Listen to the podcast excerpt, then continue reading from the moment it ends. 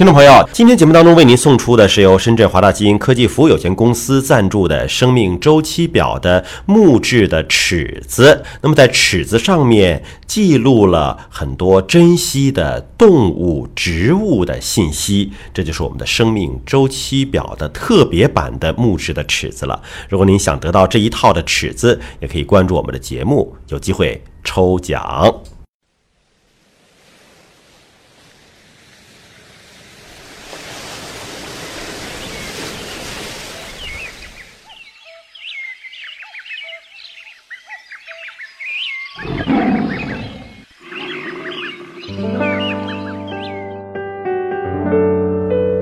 生命密码，你的第一本基因科普书。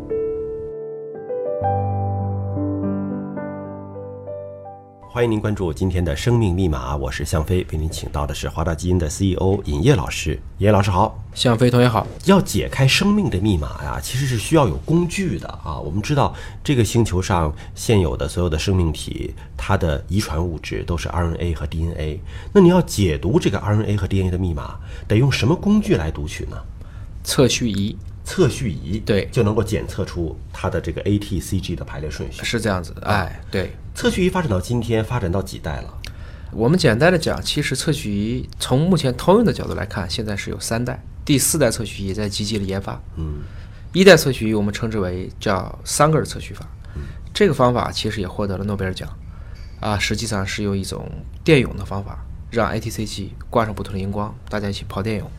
在这个跑电泳的过程中呢，我们根据它呈现的不同的荧光来识别这个基因的一个顺序。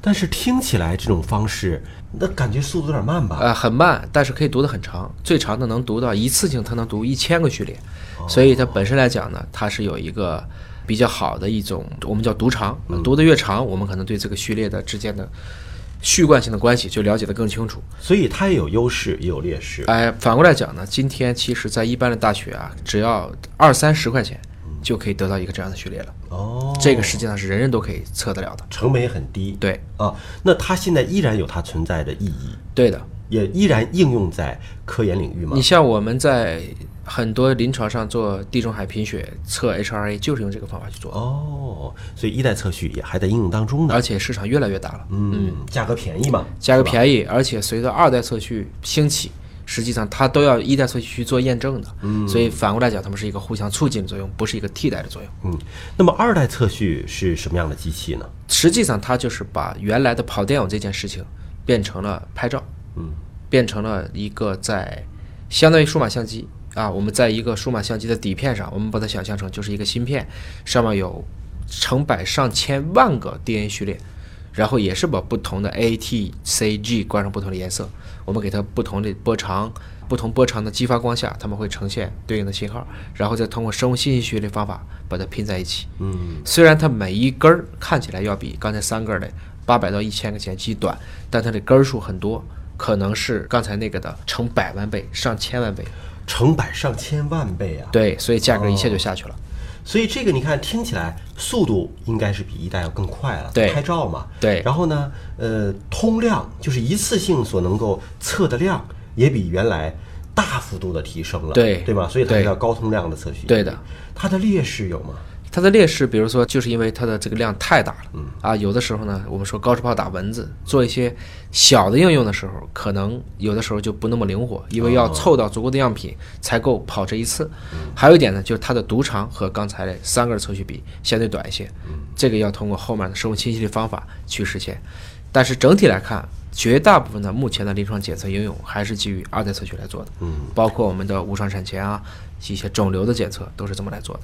那么三代测序是什么呢？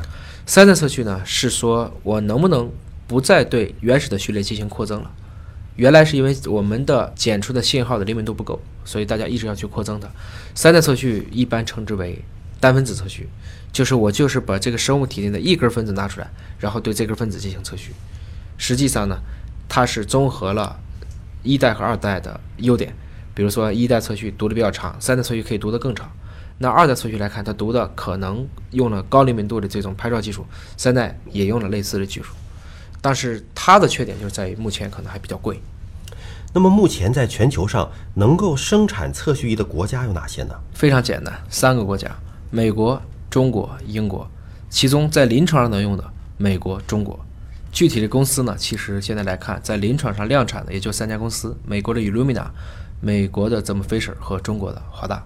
好，那感谢您关注今天的节目，了解更多生命科学知识，可以关注中信出版社出版的《生命密码》。